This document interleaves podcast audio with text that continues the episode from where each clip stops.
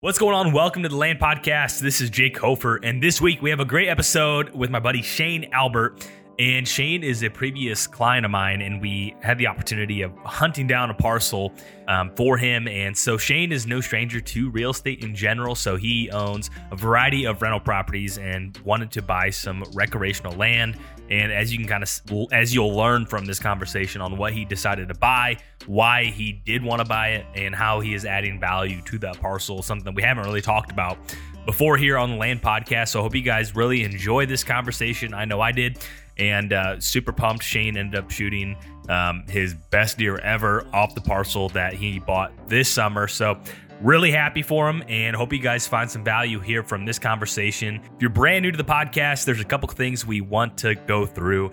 Uh, first one being thanks for listening. Second one, the goal of this podcast is to simply help 100 people buy their first piece of dirt. If you are one of those folks, feel free to send me an email, contact me, and say, hey, I bought my first parcel with the help and information from this podcast. We are chugging right along to getting to that 100 mark. Number two, if you are looking to buy in the state of Illinois, give me a call. I'm happy to help. If you are looking in the area of my expertise, Illinois is a big state, but I'm happy to help if I can. And number three, if you're looking to get connected with someone I would personally do business with, reach out to me and I'll be happy to connect someone with you if I would do business with them. If you're in an area of the country that I really don't know too many folks, then I'll let you know. I don't want to steer someone to uh, someone I don't personally know. So I hope you guys enjoyed this episode. I have a lot of exciting announcements in regard to the Land Podcast that we're getting close to uh, being able to announce. So I'll be happy to share that here very soon. And I apologize that we were short an episode last week. I was uh, not feeling well at all. I had whatever crud is going around and uh, was laying low trying to get uh, to feeling better. So we are back to regular scheduled programming from here on out. Hope you guys have a fantastic week. Let's get right into this week's episode. Shane, what's going on? Hey Jake, how we doing? Doing well. Uh, went out hunting this morning, saw uh, one buck and a couple doe families, and that was the excitement. But uh, I had to come in midday, get some work done, and record an episode with you, man. I'm I'm excited for this. Um, yeah, for, well, I'm excited too. Thanks for having me. I appreciate it. Absolutely. And so, for everyone, um, just take a second to introduce yourself. Yeah, well, I'm Shane Albert. Uh, I live up in Northwest Illinois. Um, I uh, I do uh, equipment sales by trade during my day job, and uh, also dabble in some real estate. And and uh, as of late, my biggest thing has been land investing. So, yeah, for sure. And so I would say you do a little bit more than just dabble in real estate. Uh, you have how many doors do you have right now? Uh, I've got nine doors. Uh, I guess actually ten with the with the with the with the farm. Yeah. yeah. Uh-huh. So uh, 10, 10 doors. And when did you buy your first rental property? Yeah. So my first rental was 2018. Uh, wife and I bought a duplex. Um, the kind of even before that, I started, I got into real estate. The kind of how I actually got into real estate was um, buying our own personal house. And uh, we were looking for a house in 2017, 2016, 17, that time frame. And couldn't really find anything in our price range that we that fit what we wanted. So we ended up finding a kind of uh, I don't know one of those the best house in the or the worst house, in, the, the in the right neighborhood. Yeah. Uh, and it happened to be right next door to my uh, my wife's parents. So we oh, knew nice. that we knew the neighborhood very well. Um, but the house was uh, very affordable, but man, it needed a lot of work. But we we assumed after we ran all our numbers, we could do the work and make it into what we wanted inside of our budget. So we tackled that project, um, gutted the house, um, brand new everything from from you know inside out, roofing, siding, uh, plumbing, HVAC, you name it. We put in all new. Um, so we had our house that we really wanted, and in that process, I go through you know down all these rabbit holes with you know how to frame up walls, how to mud drywall, how to you know do plumbing. And in that research and and kind of rabbit holes, I found that hey, there's people that do this for a living and make really good money off of it and I'm sitting here and watching all my dollars go away, knowing that they're never coming back, you know, in, in the form of, uh, you know, in, in the same form of dollars. But uh, I uh, I started going down, you know, the rabbit hole of making money with real estate. So sure enough, we finished our house in 2017, and it was about a year later that bug that bit me just, you know, I, I it never went away. Um, so we researched into buy and hold.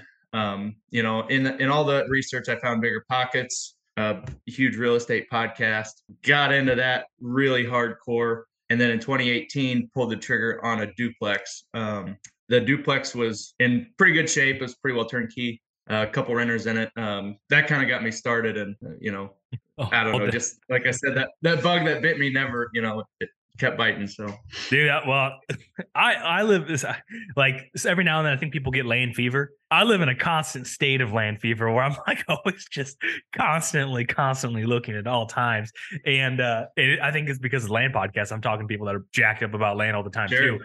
Um, but I can totally see that as you get going, it's like it's just exciting and fun. Uh, no, no two deals are the same, and it's it's just fun and entertaining.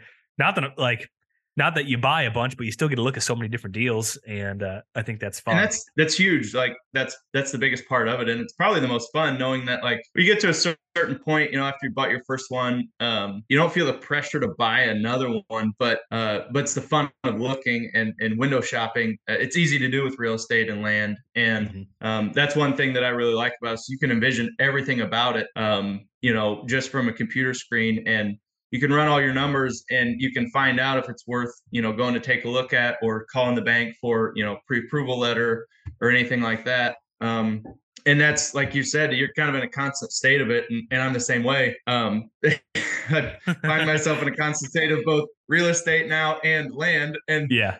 as you know, uh, we've had conversations about it uh, uh, every day. It's like, am I gonna am I gonna go down the land, land. Uh, rabbit hole today, or am I gonna go down the the uh, you know the recre or the the building uh, yeah aspect of it? You know. The, so the, I mean, which is um, there's a handful. That's one thing I really like about real estate is there's no one way to do it. Um, obviously, there's people that have that do both, and so they're buying uh, rental properties, um, and maybe that's helping them pay for a farm. Maybe that's helping pay for their wife to stay at home. Maybe it is is their end retirement strategy, or there's people that just solely land, buy it, enjoy it, and sell it, and you know whatever, however that shakes out. Sure. So how I guess beyond just making money, obviously that's that's one of the the goals of getting into rental real estate. But like, what other goals got you into that, or at least inspiration? Yeah, so it, it's it's really funny. Uh, you kind of got to go back a little ways. I in my in my personal career or my professional career,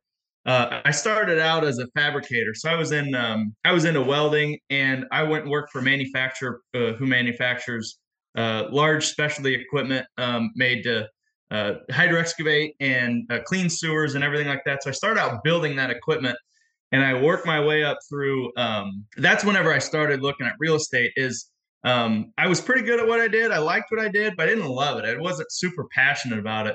And as I was fixing this house, I thought, you know, I see these people that make way more than I do uh, doing this, and I enjoyed fixing the house. So the first thought I had of it was, you know, how can I replace my nine to five? Um, that was honestly like the first thing that got me down that rabbit hole.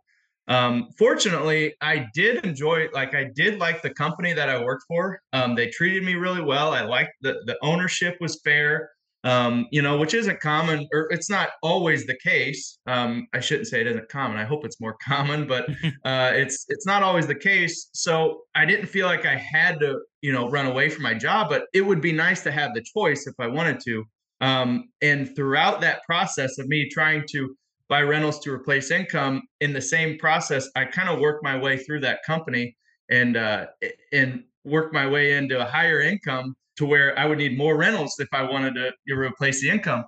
Mm-hmm. And then I found myself really getting into sales and and uh, really finding uh, a stride here what I'm doing now. And and now I sell the the equipment that I used to build, um, which has been really cool to see that from start to finish. You know, from you know I can explain to people how they're built from the ground up, which is really cool. Um, but it's also given me a you know a kind of a stationary day job that I really enjoy. I you know I don't dread going to work every day now, and I can take that as now another tool to purchase more real estate and land and everything. So it's kind of transitioned from replacing my income to now my my goal is to basically probably a mix between buy recreational land and buy more rentals and kind of just have a safety net, if that makes sense. If if anything ever happens, you know, we've seen a really crazy couple of years. You never know what's going to happen with a job or a company with you know uh, transactions and companies getting bought out.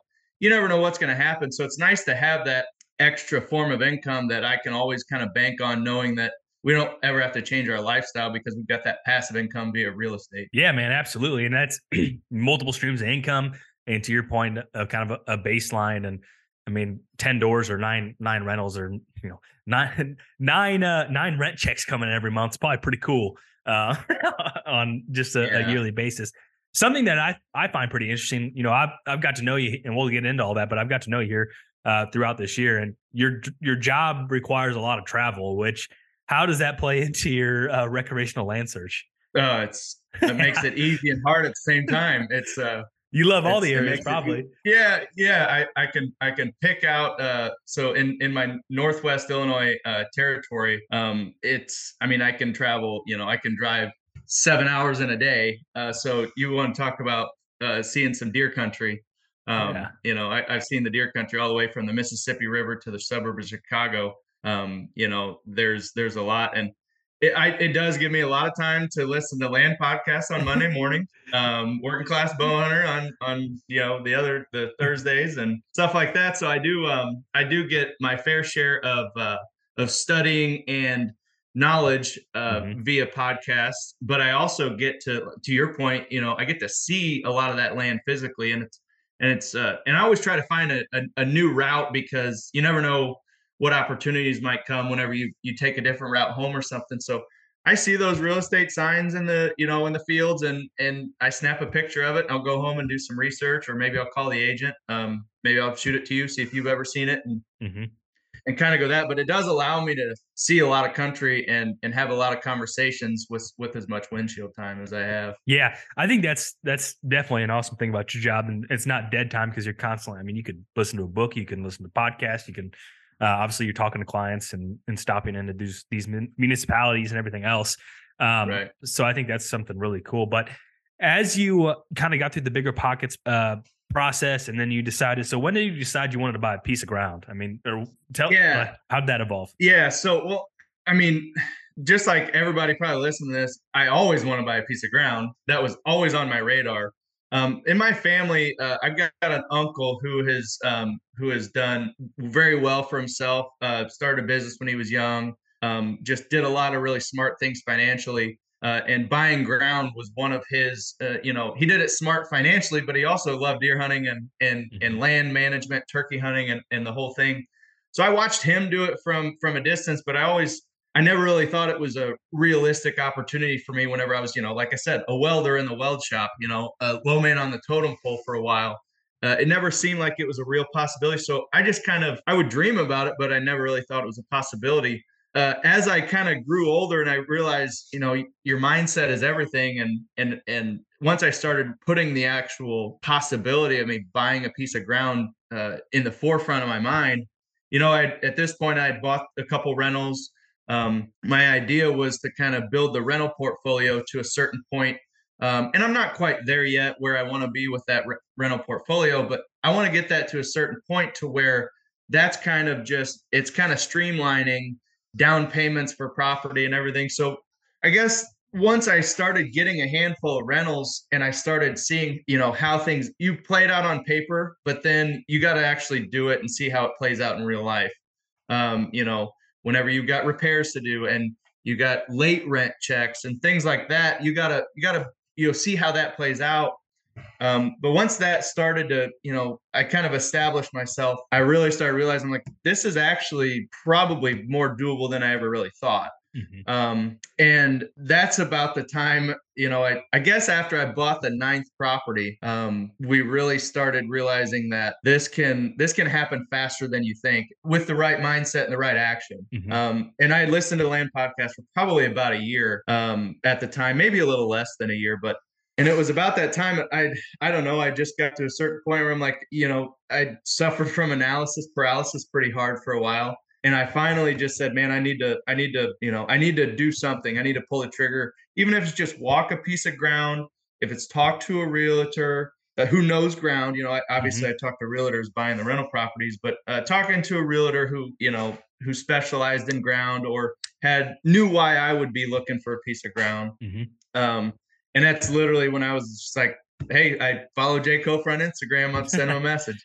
So yeah, I mean, I think that's so cool because I, am really appreciative of everyone that reaches out, and uh, there's a lot of people that are were in the exact same position as you, and I think to your point, getting started is often the the hardest part. And to your point, maybe just going to look at a piece of ground is a, a great place to start, just to kind of go through the motions. But you so as you built out that portfolio and you realized, okay, well, maybe we can figure something out to get a, a piece of recreational ground what um, did you have a checklist of what you wanted, or was it just kind of because I mean the the piece you ended up moving forward with is is really interesting. I want to talk about that here in a bit, but what was kind of your short list of okay, this is a, I want something that I can obviously hunt on, and I want something that's also a sound financial investment. Yeah. So the first thing is my wife doesn't hunt, so she understands how much I love hunting, but if I was going to buy a piece of ground, it had to make sense financially 1st uh-huh. in order to just check, you know, get past that checklist. Um, so, and, and obviously in my mind,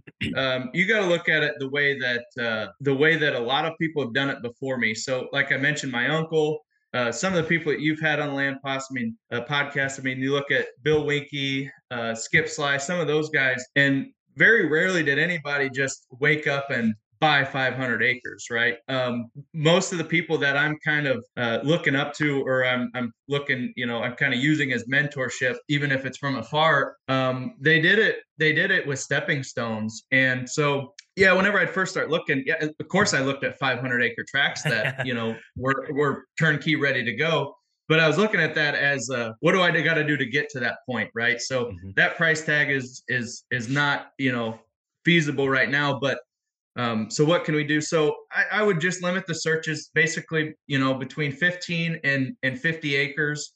Um, I would look at them, you know, with how much you know tillable was there any tillable income, CRP opportunity, timber value, um, or is it you know is it access uh, you know limit you know it might be you know a ton of trees on it that are good and marketable but there's no way to get them off of there. Well, those trees are you know they're worthless at that point and and it, and we ran into some of those that we looked at but it's really just looking at pieces of ground. I kind of mentioned it earlier. You can do a lot of homework on a computer screen and a couple conversations with people who know what they're talking about and that can be that can actually get you farther than a lot of stuff. You know it, it can get you really prepared up front to have those conversations. Then when it comes time to walk a piece of ground you know you've got you've got that checklist already narrowed down. Um, you're not going through and, and learning everything as you're walking a piece of ground that makes sense. Yeah. But i think everyone kind of has an idea at least what they what they think they want and and from where that is on day one when they go look to where they end up buying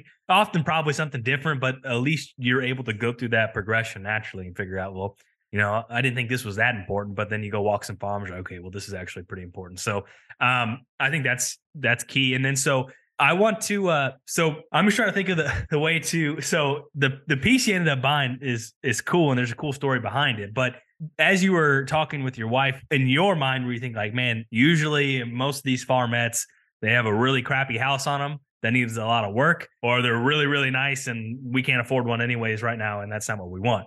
Like, was that one of your your thought processes? Like, how can I basically at the end of the day, how can I create value so when we walk away from this, we make a little bit of money, hopefully? Yeah, hundred percent, and that's that's exactly right. So, um, so obviously with with me buying houses I, I, mm-hmm. really do like that aspect of real estate too. So i look at a house and i you know a house that's for sale and i drive by and i say oh man that's got you know that's got a nice roof on it. It's got new siding. It's you know the the you know everything you get the windows look fairly new. Stuff you can tell by driving by you know you can check off a lot of boxes right off the bat.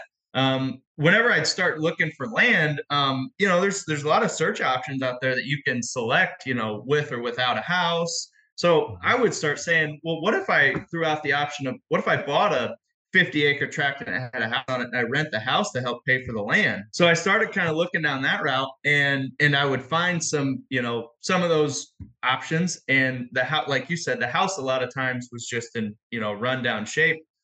So after looking at a bunch of them, we kind of uh, we kind of settled on um, we wanted either something that had some really good tillable income that would help make the payment, the main thing was we had to find some way to help make the payment, right? So we didn't want to to strap ourselves from my day job or you know any of my wife's income. We didn't want that to just be gone on a piece of ground um, that we might not get a return on right away. So we decided on something that if we can find something with a structure on it, or it had maybe it had just a massive amount of, of timber value on it to where it, you know, maybe that maybe you could cut that early on and and help make the payment, uh, make the down payment. Um, we looked at all those options, and more times than not, the more that were available were the ones with the houses. Hmm. Um, and we ended up uh, we ended up coming across the the one that we ended up buying. And I think it's really funny. I think I'll always remember. It's like uh, I think you'll have to maybe you can remember the dates exactly, but I think it was within like two weeks of me messaging you on Instagram, yeah. Sending you a few farms, and and found this one. Um, I drove by it first, and then you set up a meeting, and I think we were under contract within maybe three weeks of. of yeah, I, that's a record for sure. But I I would say, um, I mean, I, I wanted to go look at it too because we there's everyone is looking to find a good deal. Period. Like that's everyone wants to get a deal, uh, whether that's you finding unrealized value that other people can't. And I think that was the interesting thing with this parcel was it's a lot of those things we talk about. Uh, it was not on like the landwatch.com websites. It was, I mean, I don't, I'm not going to rag on the agent, but it, it wasn't a really good listing. I mean, it was okay. I mean, yeah. I, I, was pleasantly surprised when we went and looked at it. Like, well, the house really isn't as bad as it looked, uh, maybe from pictures. Wow, yeah, there wasn't a lot of pictures. It wasn't very many pictures. Yeah. These buildings yeah. are a lot nicer than what I would have guessed. This pasture is pretty cool. Um, so that yeah, for sure. Like that was the things that I recognized right away when we went and looked at it. What did I mean when you went and walked at it? What obviously you ended up buying it. What were the things that you really liked about it? Yeah, so the uh, first thing was uh, that stood out to me was was location, and like I said, I I drive a lot, so I know how uh, how convenient it is whenever something's right off an interstate. Yeah. Um, and this parcel is about two miles um, off of the interstate, off a major interstate up here that runs from Chicago to the Quad Cities.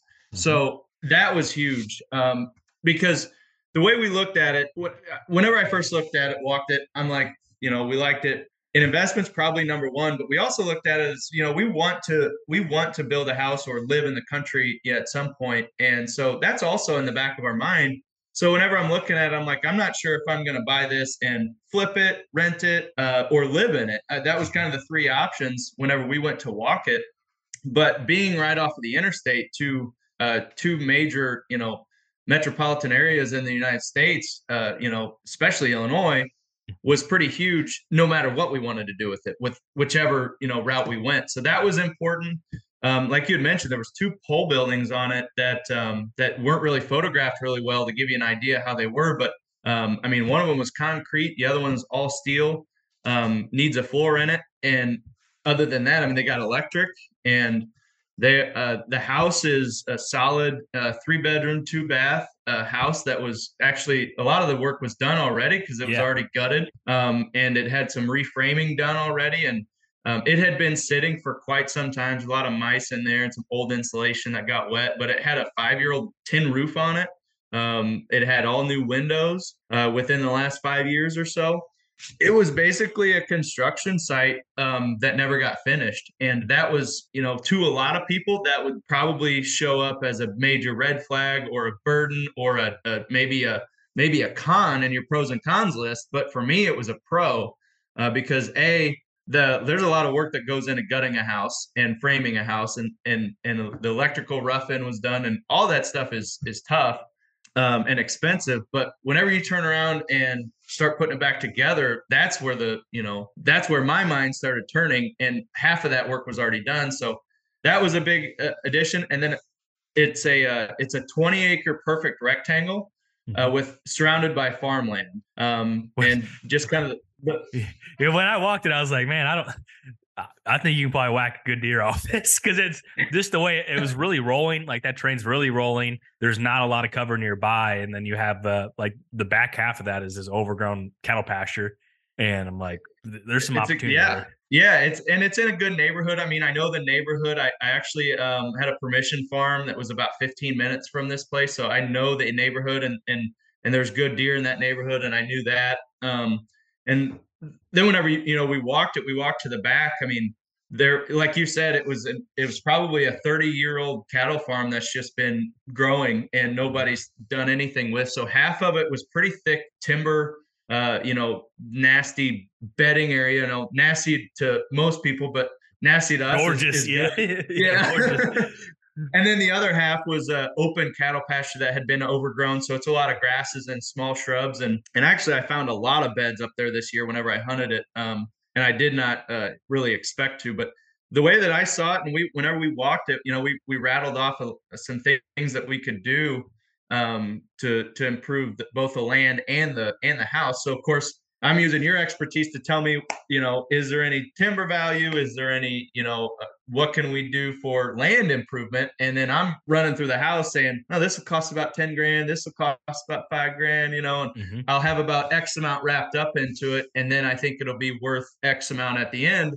And by the time we got done with it, between what you thought on the land side and what I thought with the house, um, you know, we we kind of came up. We we kind of said this is this is kind of a no brainer. There's really no way that, that I can lose money on this, um, even at the asking price. Mm-hmm. Um, and, uh, and one thing that I do, so that's kind of how it went whenever we looked at it. But one thing I want to backtrack and kind of, I, I, need to make sure I mention this is that with, uh, once I started, I, I bought one of the nine, um, or some of the nine properties that I bought, I bought in one fell swoop. Um, I bought a uh, portfolio from a guy who's retired and wanted to get all the way out of the rental business. Um, I had done, I'd bought a couple other properties on my own, um, but the uh, the the way that I was able to acquire that is actually um, a relative of mine, my aunt and her husband, uh, also invest in some real estate. And I was on the phone with her at one point in time and, and just bouncing ideas off each other. And she actually uh, brought up the idea of investing together. So what we uh, we were able to do is um, is we were able to uh, basically go in on the nine properties together, and uh, and we split that up, you know, to where we both benefited, you know, pretty well. Well, whenever this uh, piece of property came up, it it kind of was like, hey, there's an opportunity to make some money here. Um, but in order to basically not strap all my cash, mm-hmm. uh, I, I, reached out to her and I said, hey, would you guys be interested in, in, in investing with this? and we had just walked the property right and yeah. and i explained to her what the property looked like and and the numbers that we had ran and um, so we thought it was kind of a no-brainer. And after i ran it by her she must have thought it was a no-brainer as well because she said go ahead we're in. You know we want to we want to do this. And um, so the uh, we we split that up you know uh, how it, it benefits both of us and and we're all happy with it. But um, kind of i just want to make sure i throw that in you know give her the credit because um, it would have been very doable uh, with just my wife and myself but uh, it's i'm at the point in my life and my investing career that um, the i can get more by getting other people involved and not just you know not just getting them involved but giving them opportunity as well right? So um, i like to see that opportunity to to share some of this. You know it's a it's an easier cash burden on me for down payments and it's also good investment opportunities for for her and her husband. So mm-hmm. Um, so we've been very blessed to have them uh, you know kind of along with this uh, along for the ride with us.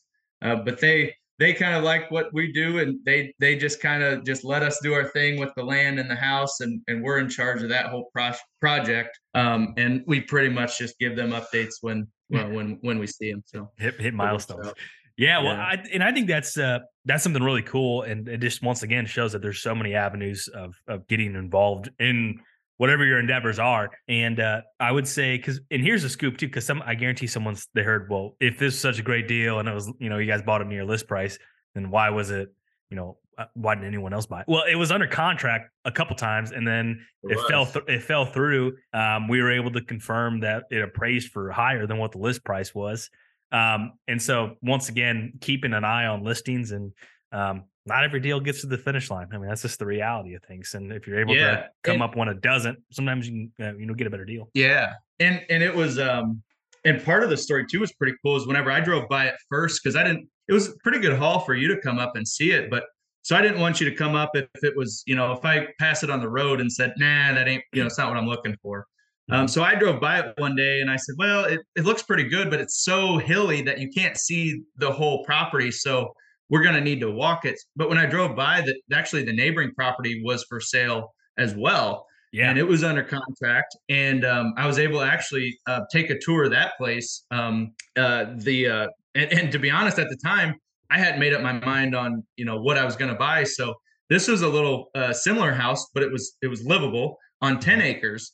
So with one outbuilding, so it's a fairly comparable uh, piece of ground and right, right next down door. the road. Yeah, literally adjacent. And right? it's just impossible to find a. Com- it's so hard to find a comparable uh, to a, a farmette in the country in a certain area, and I found one right next door. So I was able to go down and and like I said, at this point in time, we hadn't walked the ground yet. We hadn't walked the, the farm that I ended up buying, but we were able to look at it and say, hey, if this, you know, if you know, obviously, if this was a better piece of ground and a better fit, I would have totally pulled the trigger on that one instead.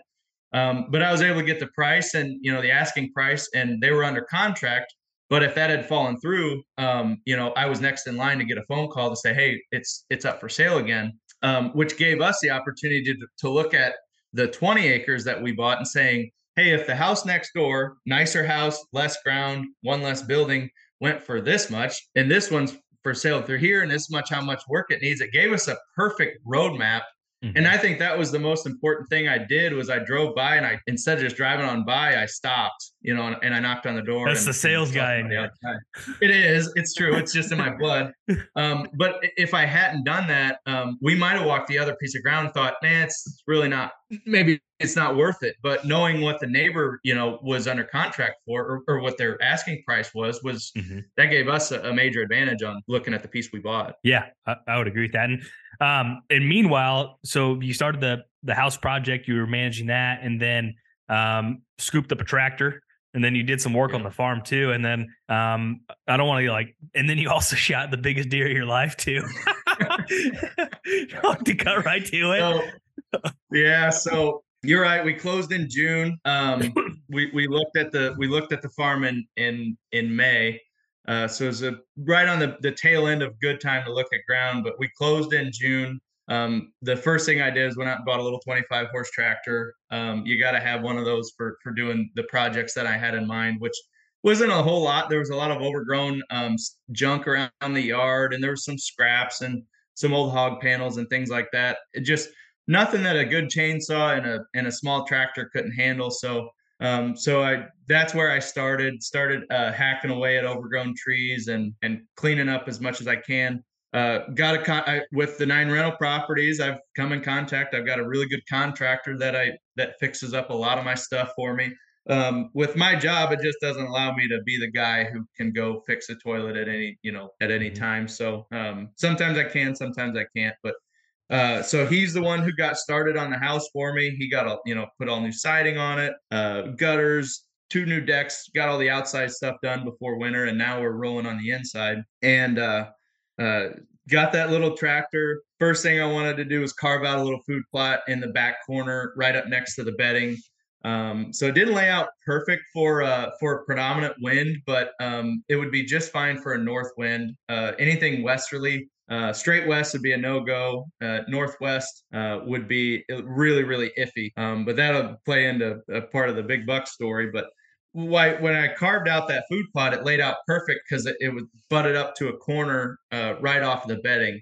And I, I, figured if I can stay close to that bedding um, with the square access or the rectangle shape of the farm, the access is uh, through the um, through the fence rows is is actually really easy and I was actually able to lay out, cut some trails through the pasture uh, to to access where I would put a um, like an elevated blind uh, into this food plot. And so I, I, bring in the the mower and the tractor, got everything cut, uh, got a food plot planted. It was uh, it came up decent. It it was the first year established. Uh, definitely didn't come in like I would want it to, but it it, it did pretty well. Um, once that was established wish I threw. Uh, well, I guess I should go back. The first thing I did is hung a trail camera, right? Of course, we all do. Walk through the ground. So I threw up a trail camera on, and I tell everybody this is so relevant. On uh, July 6th at 7:30 in the afternoon, I threw up a trail camera. Uh, got my picture of me in front of the trail camera testing it, and then the very next picture at 3:42 in the morning, uh, I got a picture of it. This is July 7th. I've got a picture of a deer that is already well past his ears, 10 established points, probably already scores 130, 140 inches. and you can just, and just the horse of a body, just a, so I send you that picture and I'm like, you're not going to believe this. first picture. the very first deer I get a picture of is a you know potential giant. So um, so that was really cool. Uh, hung up a bunch more trail cameras. You know, wanted to know how the deer treat this little 20 acre piece, uh, how they you know they move through it and everything like that. So in the in the whole midst of, and this is kind of silly, but I probably had seven trail cameras on this little 20 acres at, at some point. Um, some of them were just in the backyard to kind of monitor any, you know, foot traffic or any, you know, any, you know, vehicle traffic that might pull in there while we're not there. And those are the ones that picked up more deer than anything. Ones right in the right in the backyard. That's pretty funny. Um, yeah. So I mean, it's literally there is a there is a rub right off. It's really cool. The the back uh, deck goes down a little hill. There's a little uh, kind of hangout area with the fire pit, and right at the bottom of the, right on the backside of that fire pit's a, a you know really young walnut, you know, couple inches in diameter, and it just got destroyed this year. Uh, you know, and it's 50 yards from the back door. It's wild. and so um, there were some other bucks too running through that property throughout the year too. Yeah. And so as you were going through, I mean, what was your level of expectation to connecting with that deer? Because I mean, 20 acres that's a small parcel. I mean, there's no way around it. Um, but it's once again the surrounding area like that 20s up like there should be a multiplier on how the how impactful that 20 acres is versus another 20 acres in another neighborhood yeah absolutely and it is and, and that's the other thing to look at whenever you're looking at a piece of ground is is looking at the neighborhood in general and and i've i've heard it said before and now i've lived it but i would rather take the right 20 acres in the right spot than the wrong 200 mm-hmm. because that's a real thing. And I looked at this one, and everything to the south of me is basically one big fence row that dwindles into nothing.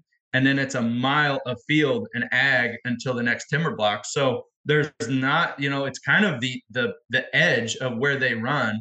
And then everything to the north of me is fantastic habitat, broken up with some houses and 10 acre pieces uh, with people who don't do any hunting. They they've got horses and you know they they chop firewood in the backyard and they're not putting a lot of pressure on the place. And then even little you know back in that same neighborhood with the with the row of houses, uh, it's about 400 acres worth of uh, guys that are doing something similar to me, which is you know passing on smaller deer, uh, looking for big deer. They're you know they're managing, and it's only two guys hunting that 400 acres. So it's uh, between the you know the, the few of us that are hunting out there it's actually a you know really safe place for a buck to grow. And you're right i there was a there ended up being three deer that that were on my hit list off of this farm which when you and i walked it uh, we joked about maybe finding a you know 70 inch shed off of, off of the place. Uh, but um, I, I would have never guessed uh, that that would have actually been a, a, a real possibility. And ended up getting uh, the the deer that I shot, and then another 150 class 10 pointer, and then probably 135, 140 class eight pointer that I think was mature. Um, that to come off of all the be on 20 acres, in addition to probably 10 does that uh, at least they were frequenting it every day. I mean, it, they might not have been betting on me, but they were close, and I had a lot of good hunts out there. Um, unfortunately, I fortunately and unfortunately, um, I didn't get to see what that food plot will really do late season because um, it's it's you know tagged out.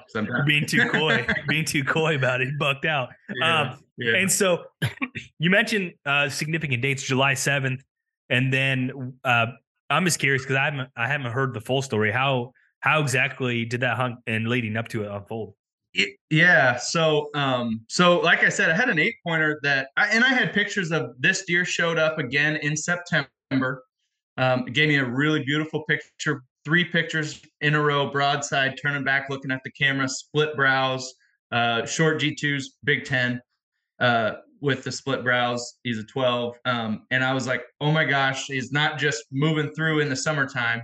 Uh, he's here in September too. So I'm like, well, let's see how long he hangs around. And then uh, came October, um, I got to hunt it a couple times, never saw him. Uh, didn't put a lot of pressure on it in October with 20 acres. I mean, the wind's got to be perfect, or the or it's got to be the right time of year. So mm-hmm. I hunted. I got another lease and a couple other permission farms. I I spent some more time there, and uh, and then I threw a trail camera out just right along the trail that I used to take my tractor to that food plot, and I put a mock scrape up and a trail camera and I got within on October 16th. I got uh, I got this deer, uh, the 12 pointer, and the big 10 pointer within an hour and a half of each other visiting that scrape.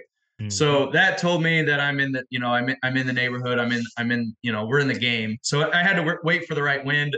I hunted it once with the right wind. Didn't see, didn't see anything more than a, a small buck and, and several does. Um, and then I started getting into November um, with the hot weather we had this year. Um, I chose to kind of bank some of those vacation days and and throw them more towards cold fronts and um, you know more productive uh, forms of activity. With with my job, it's you know one day it can be dead and one day it can be your phone can ring off the hook. And I thought, well, why be in a tree stand when it's 70 degrees with the wrong wind?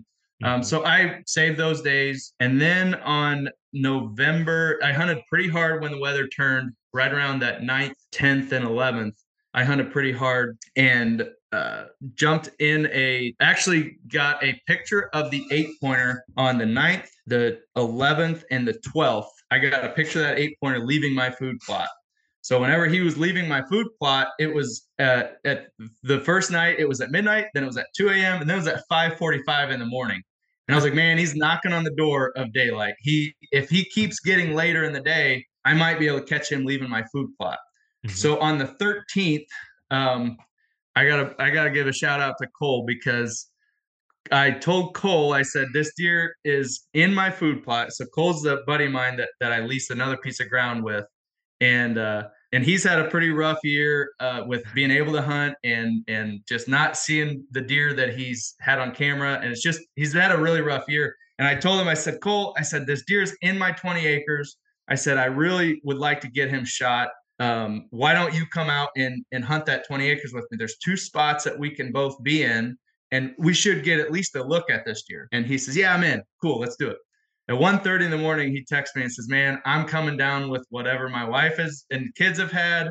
I'm not going to be able to sit in a tree. I'm i'm sorry. And i said all right that's no no big deal. At least that's not like four o'clock in the morning before you're getting ready to meet for up. sure. Yeah for sure. So, and of course, whenever your phone goes off in November at 1.30 in the morning, you think it's your cell camera. So I'm waking up and I see the text and I'm like, all right, well, I guess I'm going to go to the blind then because that's where I told him, I'm like, you can go to the blind because it's easy to get to. And uh, so I get up early in the morning knowing that this deer's coming in very early and there was calm and northwest wind. So remember I talked about the winds being the northwest wind is very, very borderline for, for this uh, for this food plot uh, I was set up with an arrow nocked with, and it was a lot of moonlight, but I was set up with an arrow nocked at 5:30, knowing that those deer could come, you know, that deer could come through really early, and I wanted everything to be settled down by the time I got there. So perfect cold frosty morning 20 degrees or so. Flip the windows open. Deer comes out uh, doe and a fawn and uh, two more deer come out and literally the whole food plot fills up with like seven or eight deer in in the food plot within from 6 to 25 yards. And it is no very little wind but what wind is coming is coming kind of over my back and quartering off of the edge of this food plot. So any deer that comes over to my right is to i'm to be in trouble anyway small buck comes in chases off a doe over my shoulder and then another doe comes into the field and she is on me the whole time, knows I'm there, pinpoints me. I said, "All right, uh, I'm I, I can't move. I'm holding my bow, knowing that anytime, just starting to get light. At any time, I this deer could pop out. The the one I was after. I hear uh, all their heads whip up and look over my left shoulder. There's the doe walking in the field and, and in the food plot. I thought that was the same doe that the small buck had ran off. And then all their heads whip around to my right, and I I can hear deer walking over my right hand shoulder and I hear a grunt and I thought, well, that's that small buck that just chased off that doe. And I look over my right hand shoulder and eight yards from the redneck blind I was sitting in, uh, this giant 12 point frame deer that I knew who he was is walking eight yards from my blind into the to to bump these does around. Um, he ends up coming out uh, and literally getting at that quartering wind. He walked right into it in my corner that I could not shoot. I was in a blind spot of the blind and I didn't have that window open. And he gets that, that corner and he did not tolerate my scent like those does did. And he bolted, shot straight forward, um, ran out to 30 yards. Um, I knew it was, you know, he turned back and looked at me. I knew I had to do it now. yeah. uh, I drew back, uh, shot. Man, the shot really felt great when I released, but as I was watching that the lighted nock fly through the air, I saw the blob of brown move to the left behind it, and he started to take off. Um, I it was fortunate and unfortunate. I hit him uh, right in front of the back hip, uh, which knocked him down right away. As soon as the arrow hit, um, I saw the blood start dumping, and I hit that aortic artery up uh, up along the along the spine. But um, it didn't take long. Uh, as soon as I knocked him down, I had another arrow.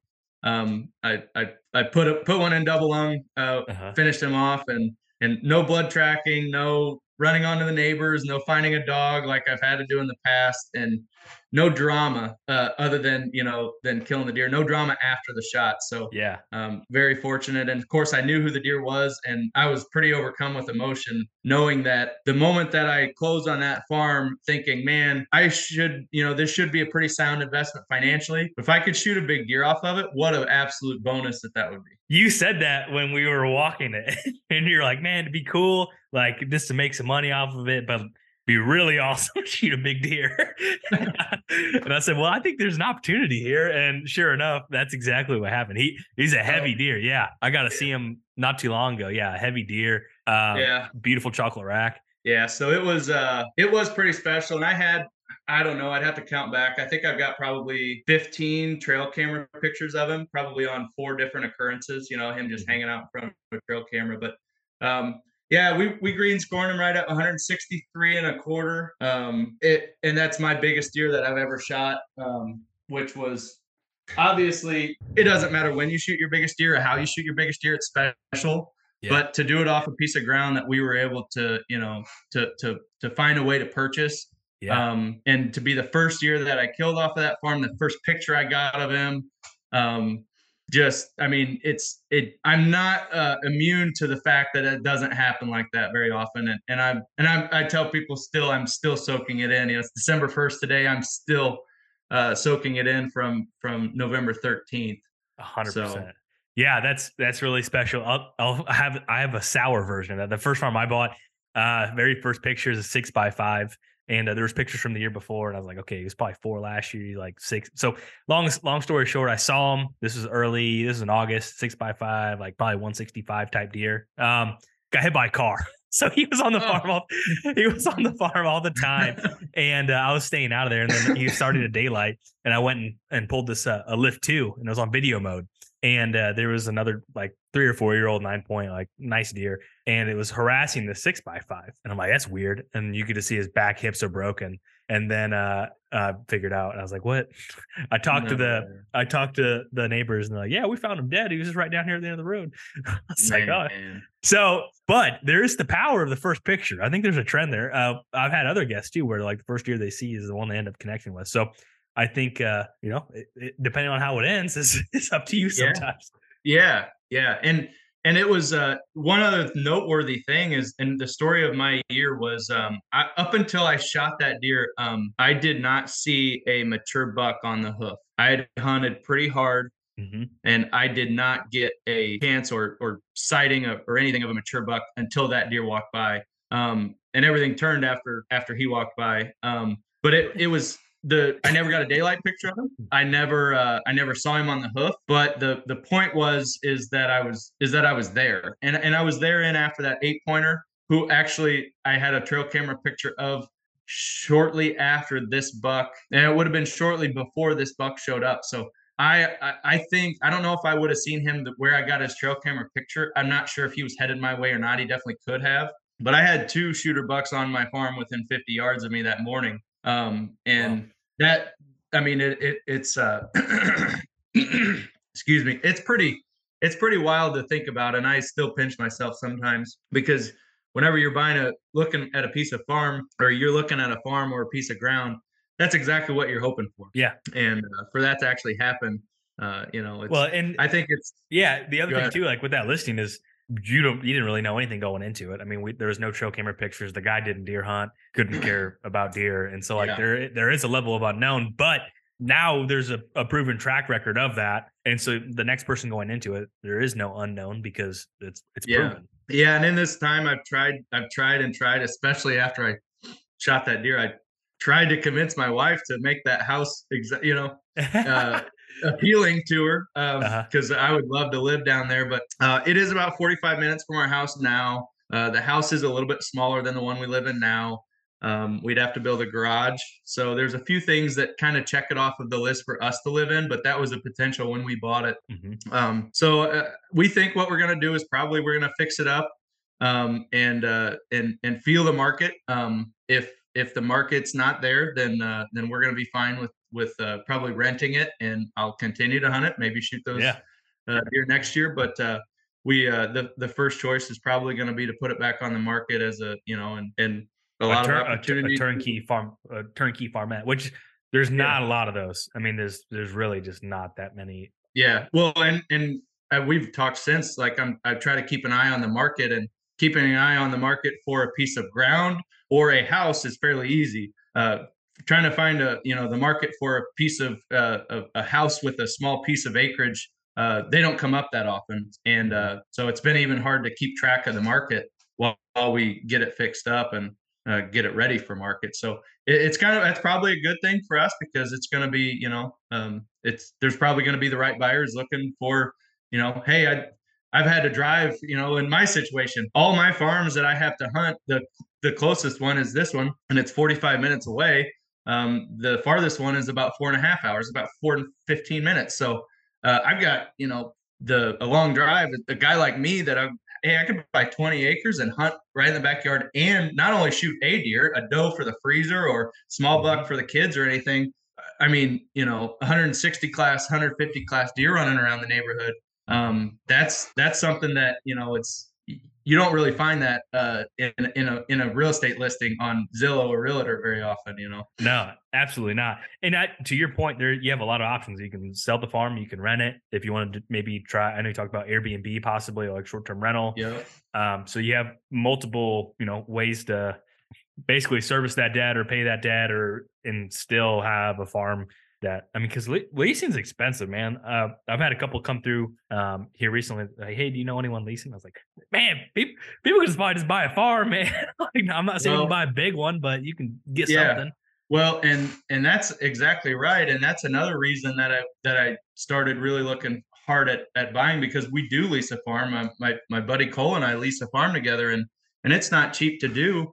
Um, it's a really good farm, but uh, but it's not cheap, and whenever you look at the you know where your money's going um, it's got to be a really good scenario to to make leasing um, better option than buying sometimes it is uh, some situations it is but um, I, uh, I, I, to, I guess I should add, uh, you know, I shot um, uh, just, just to add to your leasing story. I shot another buck um, shortly shortly thereafter, and after I, I posted that one to social media, and a couple of my colleagues that I work with that are out of state um, I same thing. I had multiple people asking, you know, do you got anywhere to, le- you know, any leases yeah. available? And and and that's it's it's the kind of the power of you know you've said it before in this podcast before that uh, big deers changed the market uh, big time. And mm-hmm. you know, I could have I could have you know I could have seen a farmer bragging about maybe 200 yield corn, uh, and that probably wouldn't draw an out of state, you know, farmer. But you shoot 160 true. inch Dude, that's so true. They come knocking.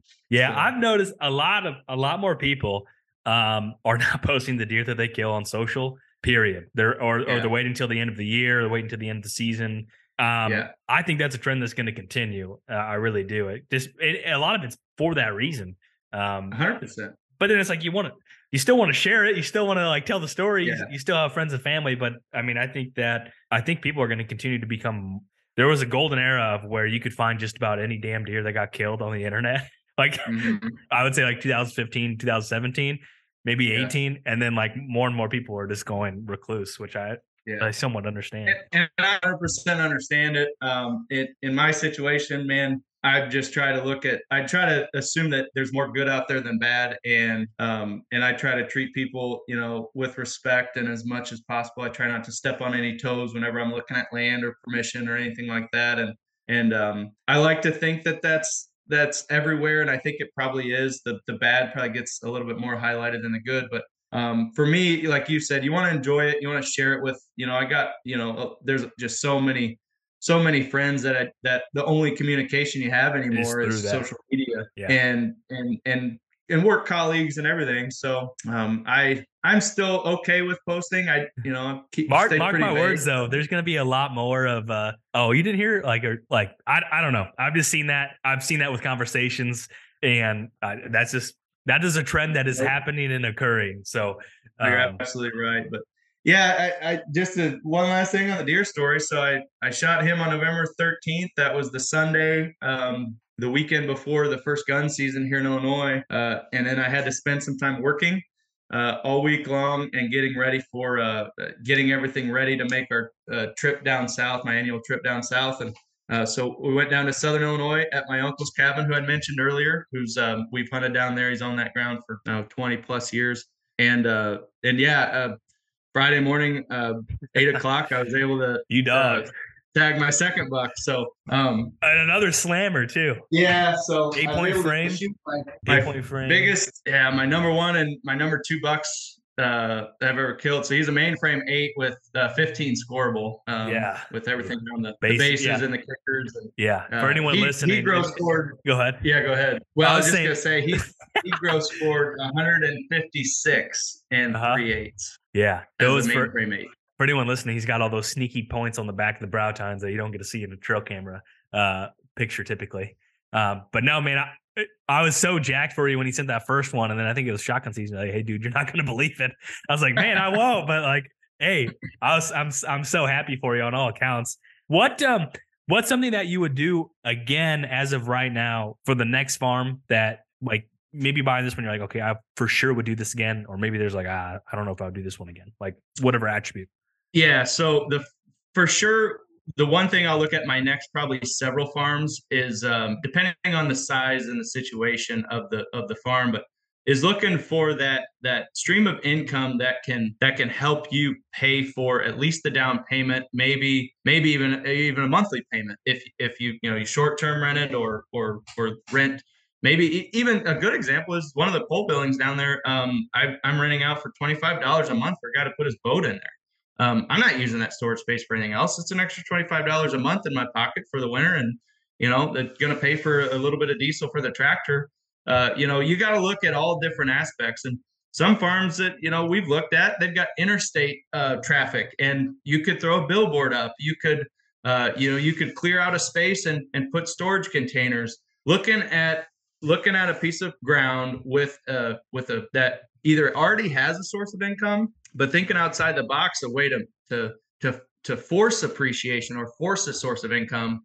Um, that's one thing that's that's on my checklist for probably the next two or three properties uh, that that we want to buy. And and the reason that I say that is eventually you get to a point where you just want to buy a piece of ground because it's what you want, right? Yeah. So I don't care if it's got marketable timber. It's got, you know, it's got the terrain, it's got the area, it's got the size, it's got, you know, it checks all the other boxes right now, probably the number one box on there, uh, maybe number two box is is going to be checking the or is going to be uh, income and and a, a, way to to help pay for itself. And there's so many different ways to do that, and that's where a really good uh, land agent and I've been leaning on you pretty hard for this is is finding out what that is via CRP, timber value, uh, you know, uh, the crop uh, production or the crop rents, um, all those ways. But then on top of that, if there's a building on it of any kind, you know, can you rent that out as storage? Could you rent that out as livable? Um, you know, there's there's a lot of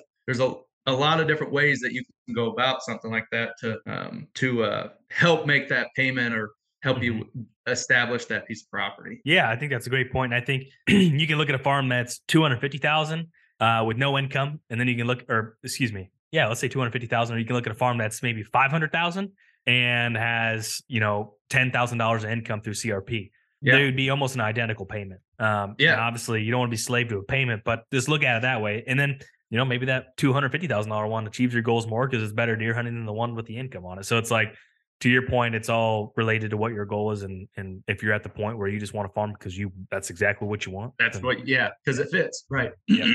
So no, I think yeah. that's that's important. Any other words of advice for someone that's like, you know, because I think a, uh, some of the guys I talk to, they're like, I don't know if I want to start buying some rental units or if I want to buy land. And uh, you're a guy that's done both. I mean, what would you say to that guy? Yeah. So uh, on rental units, it, it definitely takes the right you got to have the right expectation and right mindset. Um, i will tell you do your research on it and talk to people that actually do it because and they, and and i'm talking people that do it for maybe not a living but they do it a lot. They own a lot of units. The it's an age old saying you know oh you don't want to be changing fixing leaky toilets at 2 a.m i can tell you i've never got a call at 2 a.m i can tell you uh, i've never come across something that wasn't fixable um, and and I've set myself up to have the means to fix something, uh, and and basically uh, just not be a you know the term slumlord gets thrown around a lot. Um, you got to have the mindset that I'm gonna I'm gonna make this a really nice place so that those people, people want to live there. And they, yeah, yeah, and and the nicer it is, the the nicer um, you know tenant you're gonna have.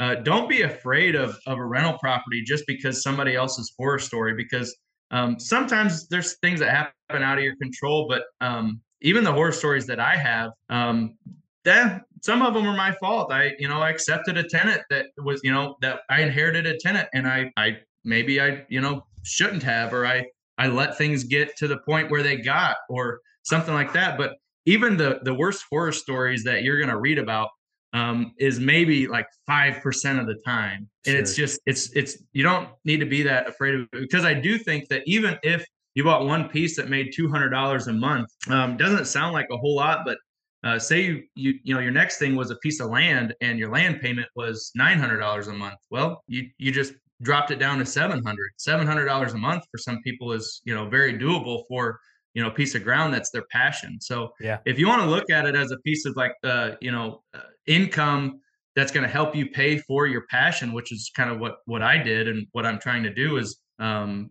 that's a really good way to look at it. Uh, on the land side of things the the biggest thing that that i'd have to say is um, is is do as much homework as possible um, and reach out to a land specialist or uh, somebody who's good at land um, and not just uh, you know your your run of the mill realtor uh, who does a lot of houses. They might be the best realtor in the world, but um, evaluating the lifespan of a roof and evaluating a timber is two totally different things. Um, and and then I wouldn't say I would say you know be respectful of their time. You know you don't want to drag them around all the the the pieces that you find. You want to do that research ahead of time, ask the questions, and that's kind of what I've tried to do with you is kind of lean on you for yeah you know for your knowledge of certain areas for certain you know pieces of timber and we look at them pretty hard on paper and on a computer before we decide that you know we want to spend our time walking it because yeah. you know you and I are both uh you know we you and I are both plenty plenty busy we got plenty going on uh, yeah, we can't just go walking around any farm as much as I would love to. I, yeah, I would walk, love. I would love. I, I would absolutely love to. yeah, but I'm usually looking for excuse. I'm usually looking for an excuse to go walk one just to go because I'm curious. Yeah. Um, but yeah. no, I think that's really good advice because you know I think a real estate agent may be less likely to answer their phone if they're like, "Man, I don't want to go on a wild another wild goose chase today." Um, yeah, I mean that's the the truth of it. But no, okay, so you have to answer this in under ten seconds. I give you a million dollars. I say you can only buy land, you can only buy uh, rental properties. What are you buying? I'm buying land. Okay, all right. Well, yeah. I didn't know I didn't know how you'd answer that. Um, well, I tell you what, I'm really pumped for you. I'm so excited. I'm so happy for the season that you had. Um, very curious to see how the end um, of the house project finishes and where things kind of just naturally uh, go from there, and then maybe what the next farm may be. Really excited for you. Um, where a lot of people listen to this, so maybe there's someone that is in municipalities in Illinois or in your sales territory. Uh, go ahead and plug. Go ahead and plug whatever you want. There's there's a slim a slim chance yeah, someone might yeah, need well, some equipment and, from you. And not only, uh, and I, I represent some good products that are all over the country. So um, if uh, if there anybody works for a municipality or a or a uh, construction company that uses uh, uh, heavy equipment, um, you can go to brownequipment.net. Uh, it's the name of the company that I work for. Um, you can go to uh, the website and you can see a list of all of our product lines. And if there's anything on there that you guys use uh, the highlights that a municipality would recognize is a is a combination sewer cleaner, a street sweeper, uh, plow trucks, um, a bunch of stuff like that. But there's a whole slew of products that we carry. Uh, just go to our website and you find that. Um, you reach out to me uh, via uh, Instagram's probably one of the easiest ways. I, am on it a lot. I don't. I'm, I'm kind of on and off of posting a lot. Sometimes I get on a streak where I post quite a bit, and then I then I get busy and I don't. But uh, that is uh, Shane Albert nine. Awesome. And uh, you can message me on there. Yeah, Shane, thank you so much. Like I said, congratulations on a a, a dream season. Might even be a, a, short way to sell. Oh, it is. Yeah, for sure. um, so no, I really appreciate your time and uh, look forward to connecting here again soon. Yeah, thanks a lot, Jake. I appreciate it. Uh, good luck the rest of the year. You're you're you're due next. I, I can't wait to get text from you. Uh, so We're we grinding. can celebrate together. Grinding. It'll happen uh, maybe next year or this year. Who knows? a lot of season left, man. You'll do it. Yeah.